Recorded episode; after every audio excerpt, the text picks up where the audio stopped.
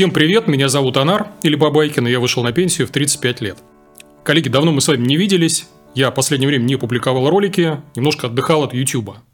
Сейчас планирую немножко изменить формат канала, буду приглашать в гости разных инвесторов, коллег, знакомых, друзей, чтобы обмениваться опытом. И вот сегодня я позвал в гости моего друга Сергея Смирнова, основателя сети «Высоцкий эстейт», агентство недвижимости, франшизы «Высоцкий эстейт» и школы агентов по недвижимости. Сереж, привет. Привет. Мы сегодня с тобой, вот что я тебя позвал. Я, поскольку доходный инвестор, использую разные инструменты, недвижимость, акции, облигации, золото там, и так далее, то я периодически все время посматриваю куда-то вот по сторонам, а что там на рынке недвижимости, что там в акциях, в облигациях и так далее. И вот, соответственно, предыстория такая, что у нас, помнишь, мы в 2013 году с тобой покупали квартиры, однушки я сдавал. То есть, у меня было несколько однушек, и я несколько лет там, до 2019 года сдавал там... В 2019 мы с тобой, я даже знаю, в августе 2019 мы с тобой продали однокомнатную квартиру на Россошанской улице, 6 миллионов 150 тысяч, я тебе могу сразу... Подольских курсантов. Да, ну, Подольских курсантов, да. Это была последняя моя квартира, то есть я от нее избавился и переложился, соответственно, в фондовый рынок, бумажные активы. У меня из активов осталась только коммерческая недвижимость бумажная, акции, облигации. Ты представляешь, сейчас уже в комментариях уже прямо сейчас загорается огонь. В 2019 году 650, сейчас твоя хата 9 миллионов. Вот я как раз хотел тебе вопрос задать такой, не зря ли я продал вот эти квартиры. То есть, да, с одной стороны, фондовый рынок с тех пор вырос, потому что я в 2020 году на пике вот этого пандемийного кризиса закупался по очень вкусным ценам акциями, и они с тех пор очень хорошо выросли. Но в чем недостаток, вот как я себя вижу, мы за это время пережили два кризиса, 2020 год, соответственно, 2022, и вот эта вот волатильность, она два года нас немножко колбасила, трудно было, тяжело.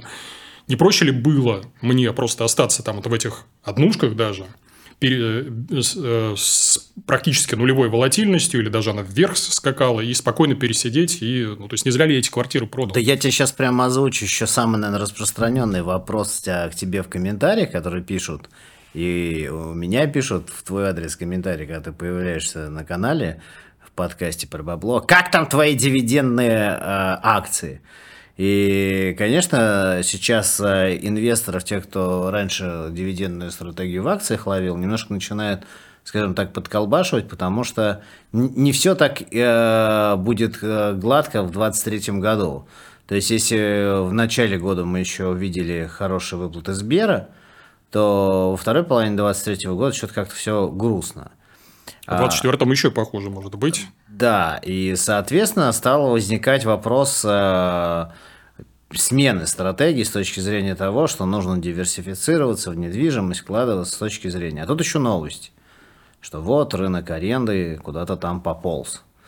И это всех начинает будоражить. Давай отвечу на твой первый вопрос по поводу капитализации с 2019 года. Не зря ли ты продал? Угу. Вот ты отчасти сам на него ответил, что вот у меня есть хороший пример не с 2019 года, а с 2021 года. И мы продали с Артемом квартиру моих родителей, с моим старшим сыном, практически он 5850 из нее забрал, я пятерку. Угу. Я вот туда больше ничего не добавлял, только я в акциях сделал с дивидендами со всеми 8300 к июлю, а у его капитализации, даже он переложился с одной студии в другую, 6400. То есть, тебе акции больше дали. Но конечно. Это ты на низах 22-го года закупался? Конечно. Угу. Ну, то есть, слушай, вот опять, мне всегда нравится разговор про крепость задним умом. Я то же самое могу и людям, которые в недвижимость всегда вкладываются, говорят, крепость задним умом, а если было не так? Ну, могло быть что угодно. Да, да, то есть, любой задний ум, вот есть анализ, вот есть факт. Вот есть факт, что золото в этом году обогнало недвижимость. Все, вот, ребят, ну вот уходите там, обспорьтесь, опрыгайтесь и так далее. Золотые слитки принесли 47%. Все. Вот. Я в прошлом году топил тоже за золото. И у меня это тоже самый такой вот сильный актив, потому что наложился, соответственно, курс доллара плюс... Это понятно. Сейчас опять все... И все будут тоже говорить, написано в комментарии, что золото привязано к доллару. Да, золото двойной хедж привязано к доллару. Все. Вот, что хотите, то и делайте. Еще раз, давайте не будем вот каждый раз выкручивать, а что, если бы оно не было привязано, а что, если бы не было льготной ипотеки на рынке недвижимости, и чего? и где бы был бы сейчас рынок недвижимости. То есть, друзья мои, еще раз, сослагательных наклонений история не знает. Вот факт зафиксирован, факт есть. Я с 2021 года за год и 10 месяцев своего сына сделал, причем на очень приличную сумму сделал. Он выбрал стратегию, ну там моя бывшая жена на это все влияет до сих пор, а он ничего поделать не может, он вот из недвижимости перекладывался в недвижимость. Причем он за это время переложился из одной недвижимости в одну, потом продали, даже с небольшой доходностью переложились в другую. Она сейчас даже чуть-чуть подросла. Но темпы роста недвижимости, они вот такие. Поэтому если с 2019 года интерполировать все расчеты, то ты ничего не потерял. Так, тогда у меня такой вопрос. Все равно, допустим, я сейчас вот в последнее время топлю за всеядность и считаю, что в портфеле инвестора и акции должны быть, и облигации, и золото, и недвижимость.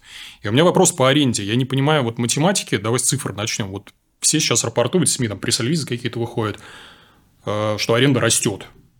А я смотрю на реальные цифры. У меня, например, там вот супруга, она вот сдавала квартиру, условно говоря, там года 3-4 назад могла сдавать там за 33 тысячи рублей. Сейчас в лучшем случае она сдаст там за 36 тысяч. У меня сын сдает другой сын наш сдает квартиру. Он ее, студию свою сдает. Угу. Он с Тамарой как раз тоже разделил наследную квартиру деда. И, соответственно, он ее сдает, а фактически живет в другом месте. Ну, я что-то не увидел особого роста арендной ставки у него, но он, правда, и не интересовался. Но то, что я вижу сейчас картинку, проследую, и я сам живу в аренде, с точки зрения, тут надо разделять, что растет, а что нет. А что растет? Растет качественное предложение, их не так много на рынке. То есть, давай вернемся к 2022 году, опять же, почему пошел рост и почему все забыли, в 2022 году был провал. То есть, у нас был во втором, особенно, квартале, большой отток населения, и в связи с мобилизацией на третий квартал тоже пришелся большой отток населения, и арендные квартиры стояли, и вообще-то они шли с дисконтом. Сейчас относительно этого начал рынок восстанавливаться. То есть, если твоя супруга, например, все эти годы сдавала, она это просто ни падения не увидела. А, у нее просто ровный... У нее такой ровный, да. Ровный график, да. Поэтому берем, опять же, как статистику, как натянуть сову на глобус. А можно очень просто. Можно взять, сравнить 22 год с 23-м. Конечно, аренда отросла. Но вообще на пресс-ланче с журналистами есть такое у нас правило в Высоцком эстейт проводить с этого года такие пресс-бранчи с журналистами. Я еще в марте сказал, что аренда будет по-любому расти. Тут накатываются два фактора.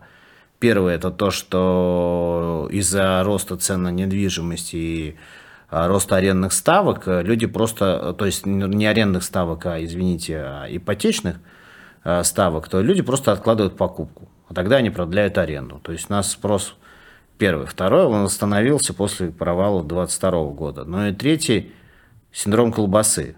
Условной Ольге Михайловне, которая сдает квартиру, просто на колбасу стало не хватать. Потом она в этом году так говорит, я на 32 тысячи раньше покупала энное количество батонов колбасы, что-то как-то сейчас маловато, надо приподнять. Поэтому, да, видно, но опять же, смотри, как заметить рост, если, например, мы говорим, на 20% выросла арендная ставка, на 20% что? То есть, если ты сдавал квартиру за 30 тысяч рублей, но сейчас ты можешь ее сдать за 36, это 20% рост. Опять же, за какой период? Потому что я вспоминаю вот свои вот эти цены. Там вот в 2013 году я задавал за 30 тысяч. Сейчас такая квартира, наверное, за 36. А это вообще удивительная история заключается в том, что цены на ставки на аренду квартир в Москве, да и во многих городах, в Питере тоже, они по большому счету топчутся на месте уже, наверное, лет 8. А вообще за последние 15 лет, на мой взгляд, они вообще выросли там, процентов на 30 за 15 лет. Что это за темпы роста? Ну да, ниже инфляции получается. Но ниже, очень много ниже инфляции. Опять же, не забывай, рынок все время пополняется новыми предложениями. Люди покупают квартиры для детей, пока дети вырастают, они их сдают. Те же пиковские серии домов, они сразу идут с отделкой, что бы ее не сдавать.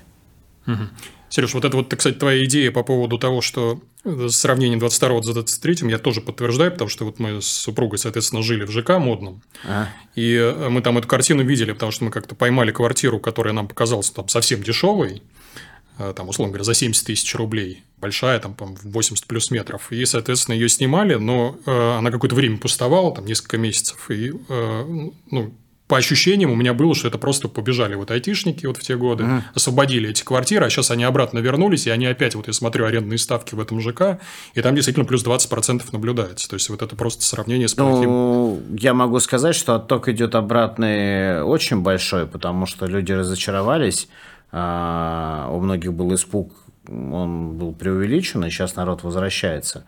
Но все-таки надо еще не забывать одну очень простую вещь. У нас вместо тех, кто уехал, понадобились замещать рабочие места, и люди все равно приезжают в Москву, количество вакансий закрылось, и поэтому, на мой взгляд, просто восстановилось, что люди резко соскочили, ну, был условный Сбер, у него были программисты, они встали и уехали, на их место просто надо было нанять людей, часто нанимают из регионов, естественно, их за год потихоньку нахантили, вот они рынок вымывают. Хорошо, вот тогда опять к цифрам вернемся. Я вот не понимаю все равно математику. Здесь экономику, то есть, вот вижу цифры. 4,5, 5%, 6% там, максимум рентная доходность. И если использовать там сравнительные методы в инвестировании, то ты берешь любой инструмент, и он вроде как интереснее себя показывает. Там и облигации лучше смотрятся, и акции. Зачем все-таки люди туда идут? Для чего? Слушай, давайте я кейс 22 года разберу. Прям конкретно я люблю всегда клиентов разбирать. Давай. Приходит ко мне женщина на консультацию, чтобы все внимательно только слушайте даты, а то потом будете в комментариях писать, как обычно вы пишете глупости. Май 2022 года. Это уже май. Это уже 22 год. Уже вот все, что могло случиться, уже случилось. Уже поздно пить боржой. Она говорит, у меня есть сейчас предложение. Квартира в Зеленограде, в старом фонде. В старом прям панельном фонде 7 миллионов рублей, 33 метра. Вот мне завтра надо выходить на сделку. Она оплачивает консультацию. Говорит, не выходите или нет? Я говорю, ну, конечно, выходите. Вы таких цен когда вытащите из старого фонда? А дальше мы начинаем выяснять, а эта квартира у нее сдана за 27 тысяч рублей. Вот угадай, что она ставит выше? На тот момент доходность на годовом депозите тоже 12%. Помним, второй квартал 2022 года, там ставки тоже были бешеные. И она может положить просто на годовой депозит вот 12%, даже часть суммы проесть, то, что она не будет получать аренду от аренды, пожить на ней. Все равно она ставится в плюсе по всем параметрам. А ее колбасит. То есть смотри, тут очень важный момент. Есть правила дивидендные, стратегии капитализации, стратегии там, диверсификации, не клади все это остальное, но когда человек конкретно принимает решение о том, что ему нужно именно 27 тысяч рублей каждый месяц, они капали, а если она сейчас эту квартиру продаст, то они перестанут капать. Плевала на эти 7 миллионов. Это та самая вот эта вот там зарплатная наркомания получается? То есть, тот же эффект? Тот же, смотри, вот когда ты говоришь там депозит, например, или ОФЗ. ОФЗ есть купоны, они там... Раз в полгода, это раз. Ну, или раз в 4 месяца. Но это надо быть очень умным инвесторам, чтобы разложить свою вот эту сумму, например, ее 7 миллионов, таким образом, чтобы вот эти вот купонные выплаты приходились на каждый месяц. Представляешь, как надо заморочиться. Окей, так она, значит, и что такое купон, она не понимает, ОФЗ – это сложный продукт, а здесь квартира. Здесь просто на карточку перевели, пошел вот, и карточка чин-чин-чин-чин, не надо входить, выводить налоги, еще что-то рассчитывать, хотя налоги надо платить, но... Она вот пошла и покупает свою колбаску. Поэтому для нее вот это сложная материя. Депозит, опять же, возьмем. Когда там начисленные проценты мне отдадут? В конце года? А что я в течение года буду кушать?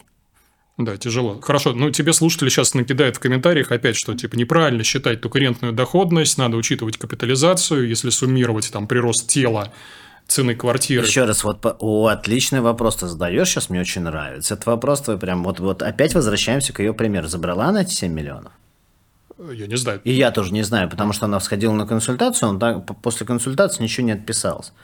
Еще раз, у нее возраст такой, то есть, когда вы считаете, есть Вася Олейник, и мне он нравится, многие его считают там вестником апокалипсиса, все, что Вася там предсказывал, это все сделай наоборот и так далее. Но он очень честный с точки зрения человека, который всегда говорит, я много раз обсирался на фондовом рынке. Да? И я люблю людей, которые прям правду матку режут. И он в интервью в одном сказал очень хорошую фразу, какой-то ему дяденька инвестор сказал, все, что мы не потратили, это не доход. Когда вы продали квартиру, забрали эту капитализацию себе и смогли купить там вот пиджачок, не знаю, вот в отпуск есть еще что-то, вот это доход. А все, что не потрачено, это не доход. То возникает вопрос, ну вот выросла эта квартира с 7 миллионов до 9 миллионов, и что?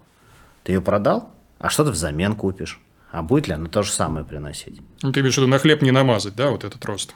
Есть способ намазать на хлеб, но это надо быть очень прозорливым человеком. Вот смотри, можно увидеть, что в твоем, например, в каком-то районе, например, как там в Коммунарке, выросла сейчас квартира там, до 8 миллионов рублей однокомнатная, а сдаешь ты ее за те же 33. Ты смотришь, что в районе Котельников ты за 33 будешь сдавать, например, квартиру за 6500. Она стоит на рынке 6500, 6800 студия, но будешь те же 33. Ты берешь вот это 8,5, там 8200 продаешь, перекладываешься за 6600, 6700. С точки зрения ставки ты остался на том же уровне, а, соответственно, 2,5 миллиона вытащил, там, куда-то перевложил в другие инструменты. Но кто так делает?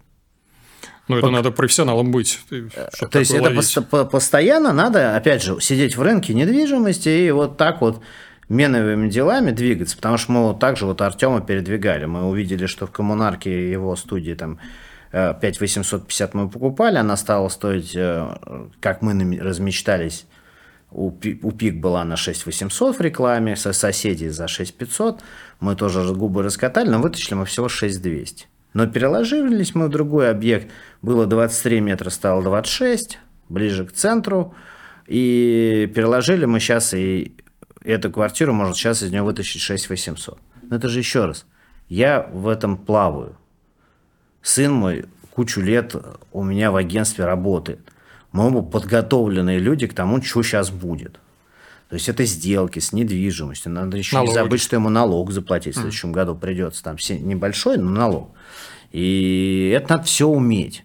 То есть, когда задним умом кто-то пересчитывает свою однушку, посмотрев там цены, опять же, в ЦИАНе, те, что это, надо помнить, что в ЦИАНе цена не проданных квартир. То есть, это не продажа. Если она висит в рекламе, значит, она еще не продана по этой цене. Это не надо так оценивать. И потом еще накатить туда же арендную ставку, опять же, не с данной квартиры очень часто. Нет, у нас есть хороший пример с точки зрения, ты вот говоришь, с точки зрения доходности. Есть прозорливые инвесторы, которые понимают, например, что есть районы повышенного спроса. Вот человек покупает квартиру на Наметкина, где до сих пор там есть газпромовские всякие офисы, еще что-то там. Всегда Юго-Запад, та часть пользуется спросом. Мне сейчас коллега сказал, и купил он квартиру со всеми ремонтами, она ему обошлась в 9500, а сдал он ее сейчас за 90 тысяч рублей.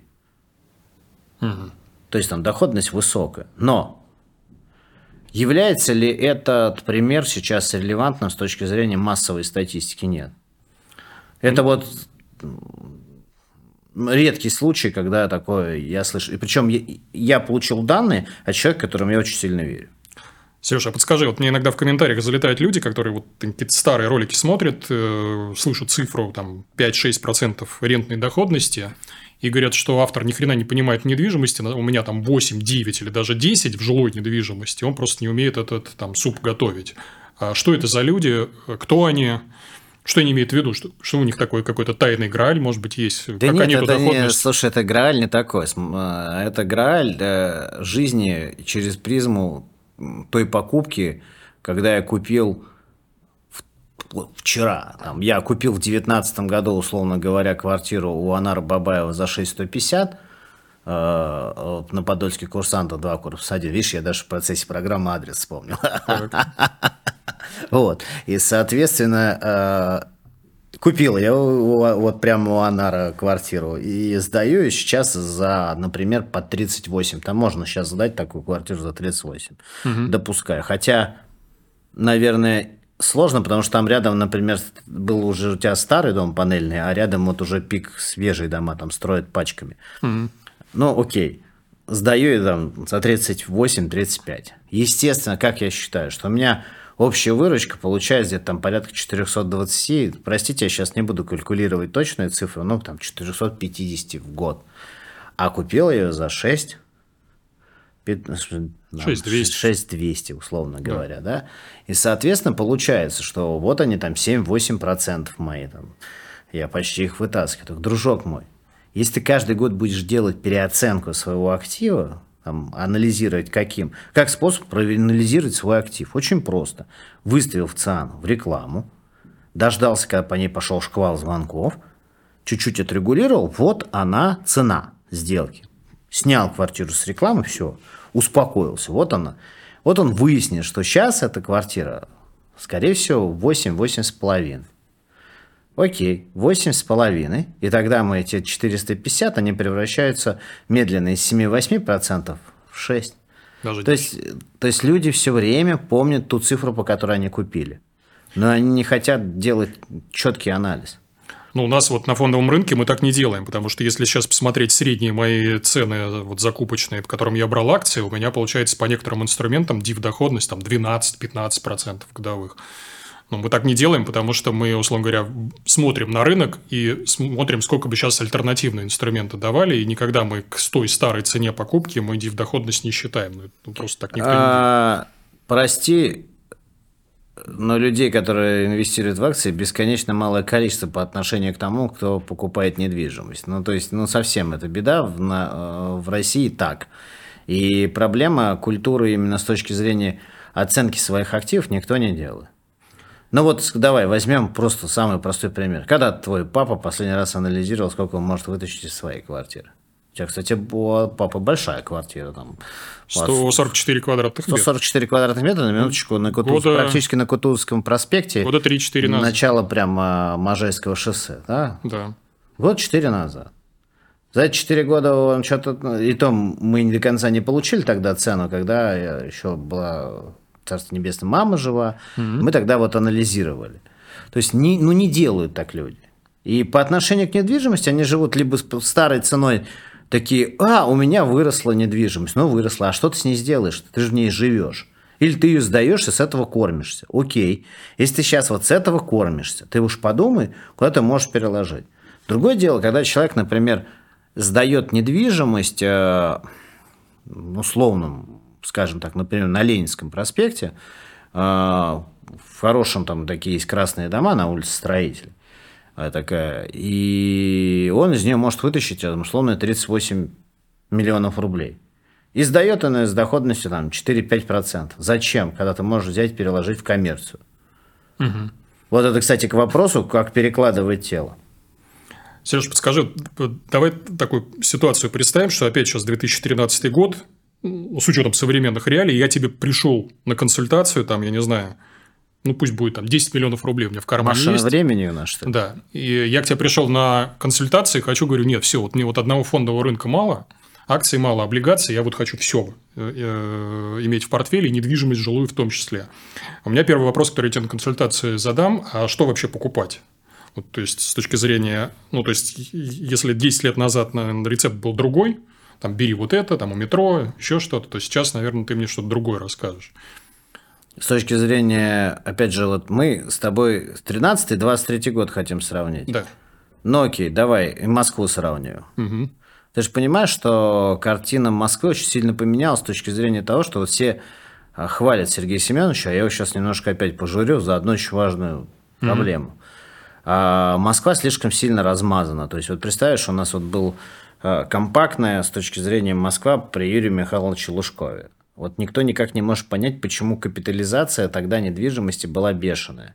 Обратите внимание, у нас вся цена недвижимости в России, в Москве начинает падать, когда у нас пришел Сергей Семенович Собянин. Угу. Она падает. 10 лет городоначальник что-то делает в Москве, а относительно других активов и темпы роста цен в Москве ниже. То есть, с одной стороны, скажем так, Сергей Семенович Собянин сделал Москву доступней для покупки. Угу. Почему? Во-первых, он размазал ее границы, они теперь до Калуги, там 65-й километр. Так. Это раз. Во-вторых, он построил метро новых 95 станций, по-моему, да, сейчас. Новых 95 станций. То есть, раньше ты покупал квартиру метро, она у тебя была в цене. Сейчас попробуй, удиви кого-нибудь москвича, что у него метро недалеко. Уже вот даже мой замшелый Берелев, где я провел всю часть своего детства, и то метро ведут.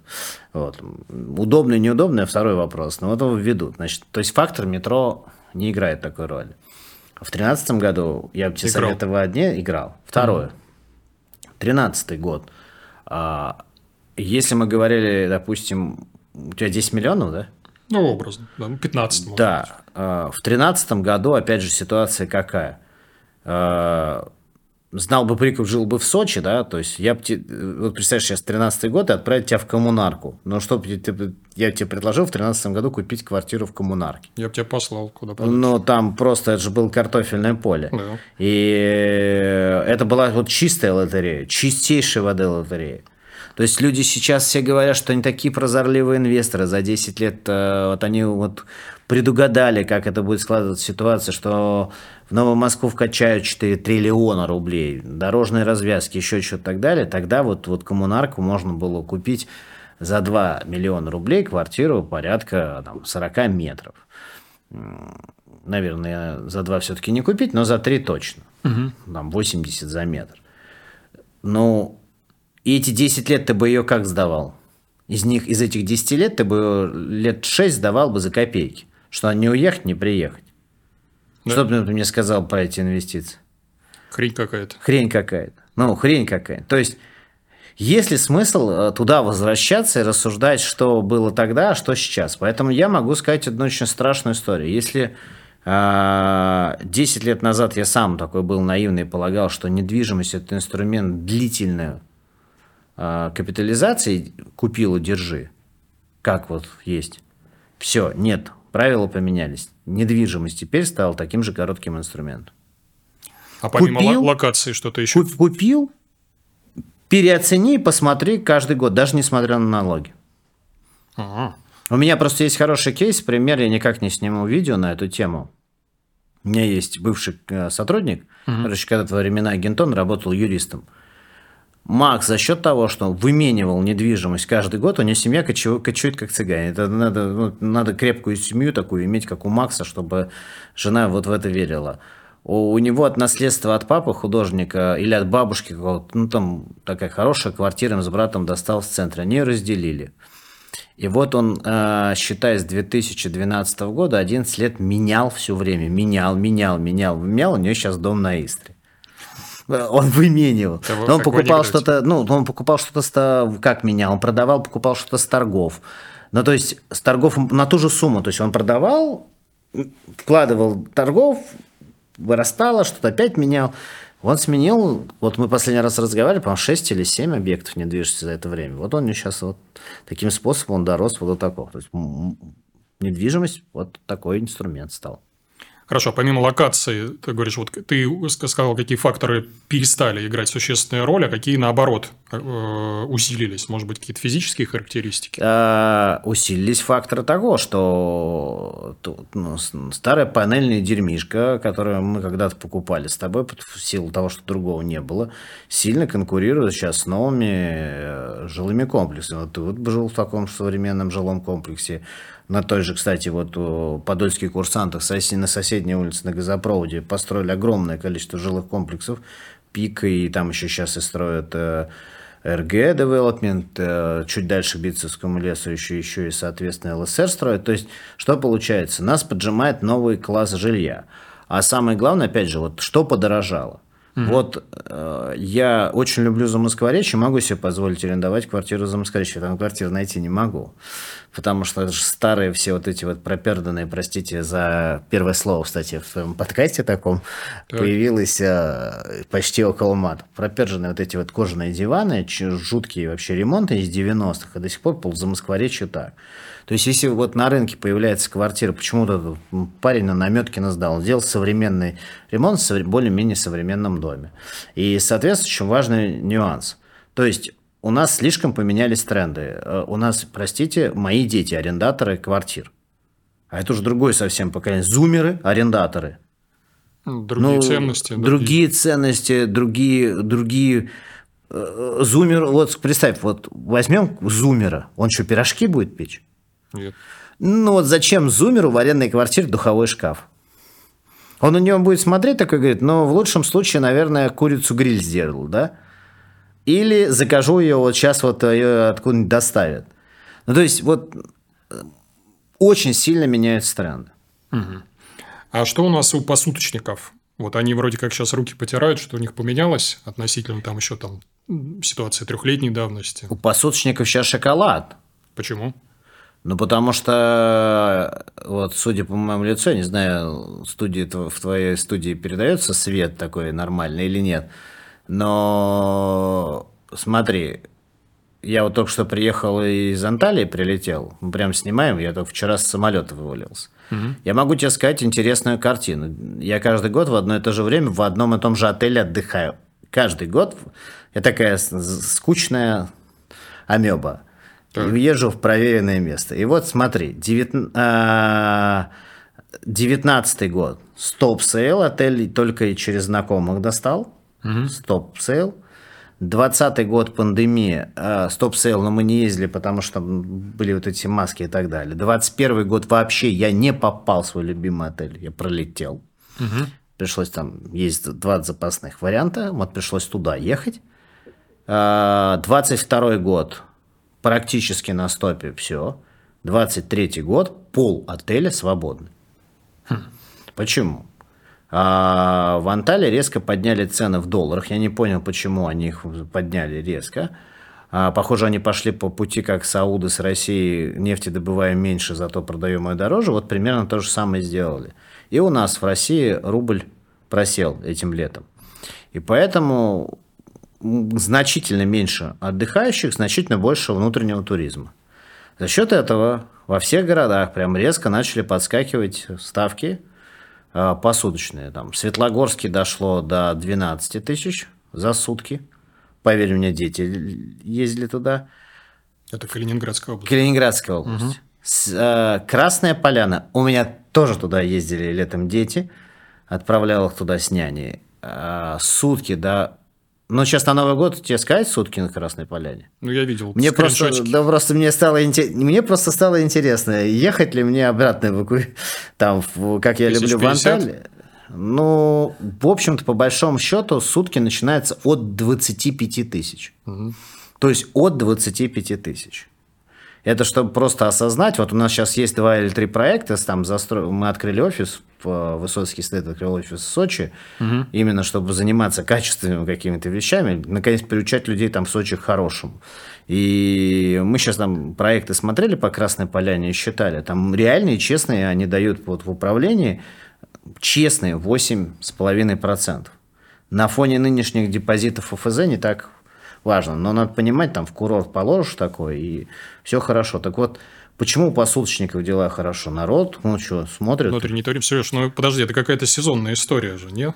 Ну, ты говоришь, да, поехали все куда-то там отдыхать по России, но это же сезонность. Да, давай тут очень важная вещь. Когда у тебя едут по России отдыхать, куда едут? В Питер едут и по работе, и отдыхать, и так далее. Там нет такой сезонности. Так. Он не зависит от сезона. Угу. Например, я назову тебе еще несколько. Ну, Красная Поляна не зависит от сезона вообще. И более того, какой был шок, удивление. Я только что снимал там. Буквально ездили туда снимать в старую Красную Поляну. И она битком.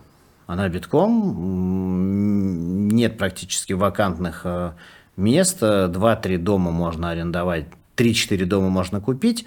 Сезонности нет никакой. То есть, у нас есть большое количество мест, где нет сезонности.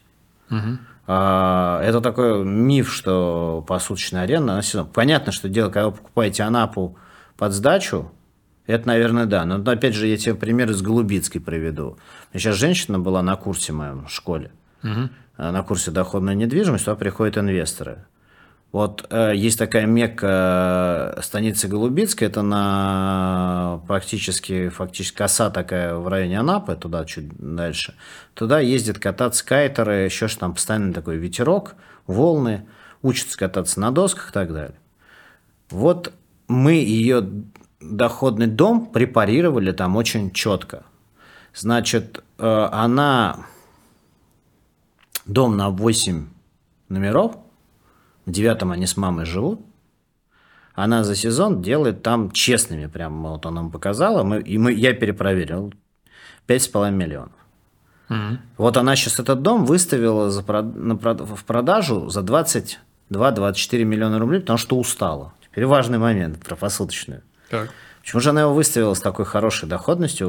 Она говорит, что мы вот как начинаем с мамой в конце апреля готовиться к сезону и ко всему остальному, и видим мы белый свет только в конце октября. Ну, то есть потом надо дом закрыть и так далее. Мама там остается на зиму, иногда не остается. Но вот его надо привести в порядок и так далее. Угу. А так они не видят. Интересно. Потому что вот надо понимать, что посуточная аренда – это дополнительная доходность берется из продажи вашего собственного времени. Вот они его там как бы туда включают. Это их собственная зарплата. Ну, они сами себя немножко на работу нанимают, да, получается? Ну, то есть, смотри, мы считали, она попросила ее дом там раскидать по инвесторам, угу, потому что хочет из нее выйти. Мы считали так, что вот она честные там 5,5 миллионов берет, что если бы она нанимала на все это дело персонал, то он бы у нее съедал двушник. Ну, не двушник, наверное, там. Ну, то есть, она бы на руки забирала 3,200. И тогда бы это превращалось, если за 22-24 миллиона, это превращалось там уже совершенно в другой срок. Там получалось бы 10-12%, а не так, как она сейчас делает. То есть посуточная аренда во многих местах, она действительно дает очень хорошие показатели, но надо понимать, что это ваш труд. Сереж, такой вот вопрос. У нас с тобой есть общий приятель, который, условно говоря, еще года 3-4 назад был там адептом дивидендного инвестирования, доходного инвестирования. Я, кажется, догадываюсь, ты про Сашу? Да. Вот, соответственно, у него львиная доля капитала была запаркована на Мосбирже, и, настрадавшись за последние там 2-3 года со всеми вот этими вот новостями качели, он плюнул, вывел большую часть средств с фондового рынка и переложился в бетон. Причем не просто жилой бетон, а у него немножко другая история, это коммерция. И он сейчас занимается вот этими, вот я не знаю, как это назвать, нарезки, да, кажется, называется, субаренда. То есть, берет что-то большое, дробит, селит туда ИПшников. Подожди, а он берет в аренду и передает в субаренду? Да. Он не покупает, а он чаще арендует что-то большое, нарезает, сдает. В некоторых случаях, если берет какие-то там деньги у друзей, то он может и купить этот объект. У него такая история, он говорит... Я, соответственно, нарезал, посадил туда арендаторов, получаю 8-10 доходность, и потом этот объект пытаюсь перепродать как готовый арендный бизнес, ГАП. И у него получается там доходность, что-то он мне говорил. Но он не перепродать, понимаешь, если он в аренду, то он переуступка прав аренды вместе с арендатором, такой ГАП, но такое сейчас есть. Да. У него получается там что-то чуть больше 20%, и он говорит, его нафиг мне этот там фондовый рынок с отменами дивидендов, еще с чем-то. Я бы лучше вот в такие истории буду входить. Смотри, это вот что? Давай разберемся. Первое. Угу. Ты Сашу назвал прямо, это Александр... Тот самый, да. Который у нас Шарафулин, да, или как правильно? Шарафулин. Саша был и у меня на канале, и у тебя в гостях. И смотри, он очень квалифицированный инвестор в недвижимость. Угу. У него большой опыт. Он покупал те локации, которые даже я бы не рискнул, а он это умеет делать. То есть он покупал готовые арендные бизнесы чуть ли не на Кольском полуострове, там, да, и в глубинке России, и делал на этом большие деньги, там, перепродавая как, там, вместе с Пятерочкой, с арендатором. Или, там, у нас даже у меня записан Александр Пятерочкин. Mm-hmm. Такое у нас есть имя ему. То есть он очень любил вот эти габы и так далее. То есть смотри, он очень хорошо знает рынок аренды, он очень хорошо знает, как работают сети, он очень хорошо знает, как работают арендаторы. Опять же, это его бизнес. Потому что когда ты нарезаешь мелкие арендаторы, ты представляешь, да, это у тебя все время... непредсказуемый арендатор. То есть арендатор, который, например, торгует очками какими-то. Например, он тебя снял кусочек, выставил там стенды своими с очками там, или еще чем-то, или купальниками, как женщины многие, там магазинчики какие-то открывают, там, цветочные горшки, вот все, что угодно, вот такие вот арендаторы. И здесь надо понимать, треть арендаторов все время съезжают. Но все эти риски надо просчитывать. И ты целыми днями тоже на телефоне, ты в этом бизнесе и так далее. Ну, то есть, это трудно назвать инвестированием. У тебя канал все-таки называется «На пенсию в 35», а не «Наработал в 48». снова, потому что если у тебя канал назывался «И снова на работу в 48», вот я, может быть, запишу такое видео. Да. Потому что, ну как мне еще... С учетом последних новостей. Ну, то есть, просто, на мой взгляд, вот это вот как раз на работу в 48. То есть, понимаешь, здесь 48 еще обыгрывается, потому что у тебя 48 часов в сутках должно быть. Потому что это надо отслеживать. Это что-то будто ты выставил на продажу, а вот тут у тебя арендатор, а вот здесь у тебя еще что-то и так далее. Но это я бы не сказал, что даже, ну, даже самозанятость не назовешь такой, там, женщина печет тортики. Это серьезный, качественный бизнес. Сложный. Он, в принципе, ничем не отличается от того бизнеса, в котором я варюсь, агентство недвижимости. Саша хороший агент. Саша хороший продавец. Саша хороший переговорщик с колоссальным опытом. Ну, у кого такие компетенции есть? Знаешь, как тебе есть такое выражение, когда вот, или вот когда идет там Red Bull, например, спонсирует какой-нибудь прыжок из стратосферы и так далее. Там прямо текстовая строка бежит, там выполнен прыжок, там не повторяйте. Это в домашних условиях. Да не повторяйте в домашних условиях Александра. Сереж, у меня вот такой вопрос. Я очень люблю недвижимость. Постоянно меня туда тянет. У меня есть коммерческая недвижимость бумажная. И никогда она у меня из портфеля не уходила. Но у меня всегда вот с недвижимостью какая-то проблема была. Вот в чем она заключается? Первое, она продается крупными лотами. Там, ну, сейчас, по сути, это от 10 миллионов. Да, вот что-то такое приличное можно купить. И второе, невозможно никак вот диверсификацию сделать, мою любимую. Там, условно говоря, я не могу со своим достаточно приличным капиталом купить, я не знаю, там 25 однушек там, или еще что-то, у меня просто столько денег нет. Да? И у меня вопрос такой, а можно ли зарабатывать на недвижимости, условно говоря, с низким порогом входа, близким к нулю, либо какими-то там смешными суммами? Или второй вариант, допустим, ну, не знаю, у меня есть там 5 миллионов рублей, да? Я прихожу к тебе и говорю, слушай, у меня там даже однушку на эти деньги сейчас не купишь нормальную. Анар, как на этом заработать? Смотри, вот именно с этой позиции, зная, что как работает рынок недвижимости и понимая это, и, опять же, надо говорить или. Тут вот первый момент. Чтобы, как учит учебник, и у тебя была в портфеле недвижимость, и у тебя были... определенного портфеля акций и облигаций, там, вот эти вот инструменты, и были бы у тебя инструменты, там, типа золото или что там, валюты прям лежало наликом, давай разберемся. Говорят, примерно в равных пропорциях. То есть, если мы берем даже с тобой не Москву, не Москва, мы берем с тобой, нас слушают разные люди, давай представим, что мы сейчас берем с тобой, например, Екатеринбург или Казань. Угу. Мы там с тобой купим сейчас недвижимость, более-менее качественную, которую можно сдавать, это 160-180 за метр. 160-180 за метр 35-метровая квартира, значит, вы не доположь 5,5 миллиона. Угу. То есть, вы взять 5,5 миллионов, а это значит, что еще на 5,5 миллионов у меня должно быть акций и облигаций, а еще на 5,5 миллионов у меня должно быть кэша. Ну, страховых продуктов, я не знаю, там, страхование жизни, Золото, что-то такое. Вот как нас учат учебники. Так. То есть, это у меня капитал 15 миллионов. Угу. Ну, какой там у нас средний капитал сейчас на бирже? У среднего инвестора? Да. Там на уровне там, 200-300 тысяч рублей. Какой у нас там средний депозит? Там, по-моему, 1,5 миллиона рублей? Нет, меньше, конечно. Ребят, ну вот о чем мы говорим. Угу. То есть, вот нас слушает огромное количество людей, которые... так... Поэтому... Что получается? Когда я лезу в недвижимость, я фактически не захожу либо с ипотечным плечом, либо на всю котлету. Да. Какая диверсификация? Она тут невозможна. Теперь самый нюанс-то большой. Ну окей, а доходность какая? Доходность все равно там 10-12% годовых, все остальное, говорю, по сутке. Это уже твой труд. То есть, это просто вот дополнительные проценты, это твоя зарплата. То есть, если сдаешь посуточно квартиру где-то, ты бы ее сдавал на долгий срок, например, за 30 тысяч рублей, ты ее сдаешь за 60 тысяч рублей каждый месяц, да, там, вот ты ее сдаешь по суду, там, даже за 70. Из них на самом деле 30 – это просто твоя зарплата за твою работу. Ты готов за 30 тысяч рублей, если работать, ну окей. Угу. Есть какие-то другие интересные места. Когда мы стали разбираться, например, мы для себя стали говорить, у нас накопился жир, капитал в компании. Ты, кстати, участвуешь в этом процессе. Маленький анонсик. Да, маленький анонсик. То мы как стали рассуждать? А не открыть ли нам дополнительный офис? Почему открыли офис свой в Сочи?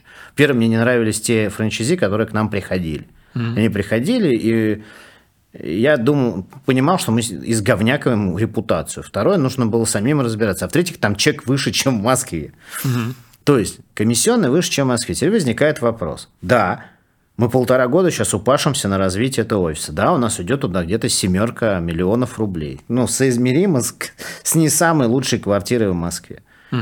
Но оттуда будет приходить 34% годовых. Ого. Чистым. 34% годовых дает агентство. Угу. То есть, что получается? Что если мы туда положили 7, мы оттуда будем забирать чистыми где-то порядка там в первые годы двушника. А дальше выше. Потому что там с 5-6 года, когда у тебя там вот уровень агентов возрастает и все остальное, потому что ты забываешь долю комиссионных, в среднем офис будет приносить чистыми 700-800 в месяц. Есть ли смысл в таком случае, если ты хоть уж... Вот человек говорит, я люблю недвижимость, я хочу в ней разбираться. Ну так ты разбирайся и будь профессионалом. Профессионалы, они вот там плавают. Они покупают какой-то объект. Я не знаю ни одного в округе своего знакомого, который просто купил в долгую, незнакомому с рынка недвижимость, кто купил в долгую объект и просто в нем торчит. Ну, нет таких. Кто-то, как у нас вот есть Дима Филитович, он там торгами занимается и профессионально занимается этим. Покупает, продает. Кто-то с агентской деятельностью зарабатывает. Кто-то, вот как Саша, субаренда и так далее. Нигде тут, ты где тут во владение видишь длинное? Тут никто во владение длинное не играет. Поэтому весь вот бизнес этот... То есть, если ты хочешь стать экспертом, но мне кажется, у нас огромное количество людей приходит, кстати, агентскую профессию сейчас в школе мою получить. Именно потому, что они хотят сами разобраться. У меня, кстати, за последнее время, вот если группа, например, сидит 30 человек, mm-hmm. всегда 2, вот будешь удивлен, мы пришли разобраться, потому что мы сами хотим понять, как вы, агенты, мыслите, как вы там продаете, как правильно рекламировать, как все остальное. Они с азартом слушают именно эту часть, потому что просто женщинам, ну, они прямо раскалываются, говорят, ну все, вот моя тема пришла, хочу задавать вопросы. Я прямо сейчас квартиру продаю. Ты же знаешь, как она говорит? Mm-hmm. Это такой лайфхак. Она говорит, я заплатила за курс 35 тысяч рублей, а за комиссию я заплачу, как бы, считай, больше. Я поучусь у вас, разберусь, как квартиру самой продать и сэкономлю. Они пытаются так сэкономить. Ну, вот такой лайфхак, да. Сереж, у меня такой вопрос. Представь, что у меня, допустим, есть эти 7 миллионов рублей на открытие офиса, но я возиться вот в этом всем не хочу, не мое это вообще. Ну, то есть, я хочу, допустим, иметь свое агентство недвижимости, прихожу, покупаю это у тебя франшизу, но сам, ну, просто, там, не знаю, по темпераменту, по типам коммуникации не подхожу. Коммуникациям не подхожу. Или у меня своя работа есть, которая у нас 70% сейчас франчайзи, так называемых, да, как uh-huh. правильно называть профессиональным языком, это инвесторы, которые получили от нас просто наемного управляющего. Подожди, а где вы их берете? Наемные управляющие берутся в той же самой школе. То есть мы их от начала, те, кто заканчивает школу, второе, мы их выращиваем из агентов и так далее. Извини, в сети сейчас 432 агента на данный момент, которые выращиваются у нас. Люди перерастают в штанишки агента, хотят стать управляющим в начале группы, они тренируются на группу, потом управляющим офисов. То есть, по сути дела, за последние 3 года мы построили, скажем так, грядку управляющих. То есть они растут. И получается, я могу, по сути, это такой инструмент близкий к пассивному, пришел, отстегнул. Это не совсем близкий к пассивному инструменту. У нас есть что от меня будет требоваться? Еженедельная планерка. Мы желательно, чтобы ты присутствовал раз в неделю хотя бы на планерке и слышал, как мы разбираем в том числе твой офис, что твой управляющий делал, что нет, справлялся. То есть тебе даются все показатели отчетности. Есть встречи с управляющим, когда не с управляющим, а с франчайзи, когда мы там, раз в месяц проводим с ними беседу, что как идет и так далее. То есть я заинтересован в том, чтобы у меня не было отрицательного опыта в сети большого. Все равно у всех есть всегда. Uh-huh. То есть не бывает никаких ребят, не бывает франшиз со 100% успехом. Кто вам скажет, плюньте им в лицо. Соответственно, просто ситуация заключается в том, что 70% управляющих бизнесов, они приходили именно с позиции того, что мне нравится рынок недвижимости, я за счет того, что у меня есть агентство, хоть как-то еще больше буду в нем разбираться. Важный нюанс. Вот эти люди не на последние деньги большинство приходят все-таки. Есть ребята, которые продали квартиры, заработали, там 30-40 миллионов вытащили из квартиры, или там часть они просто берут и говорят, о, хотим. Угу. То есть диверсифицировать 6-7 миллионов, вложить в офис. Потому что тоже поплавали в рынке, поняли, что не до конца разбираются, и с помощью этого инструментария они еще получают самый важный момент, что у них есть свой теперь офис, который вот туда можно свой объект принести, разобраться, как торгуют, знакомых потянуть и так далее. Там много решений вопросов. Сереж, спасибо, что пришел, поделился сегодня такой вот ценной информацией. Кстати, маленький анонсик такой. У нас, помните, была такая передача про бабло называлась, и мы ее ввели. Она у меня на канале была. На канале у Сережи. Сейчас мы будем, наверное, периодически у меня тут встречаться на канале и обсуждать насущные проблемы, в том числе недвижимость, в которой я плаваю, не очень хорошо в ней разбираюсь. Ну и другие какие-то инструменты. Да и вообще такая красивая подкастовая студия теперь у тебя. Да, других гостей тоже буду приглашать, соответственно, беседовать на разные темы, то есть, чтобы люди приходили, делились опытом, чтобы не только я рассказывал. Заметьте, вот. Смирнов без мата. Да, вот. Еще раз спасибо, Сереж. Подписывайтесь на мой телеграм-канал. Там контент, которого нет и никогда не будет в YouTube. Ну и следите за анонсами. Будет еще много, наверное, в следующем году сюрпризов. То есть канал у меня будет меняться. Это все. С вами был Бабайкин, Сережа Смирнов. Всем пока. Пока.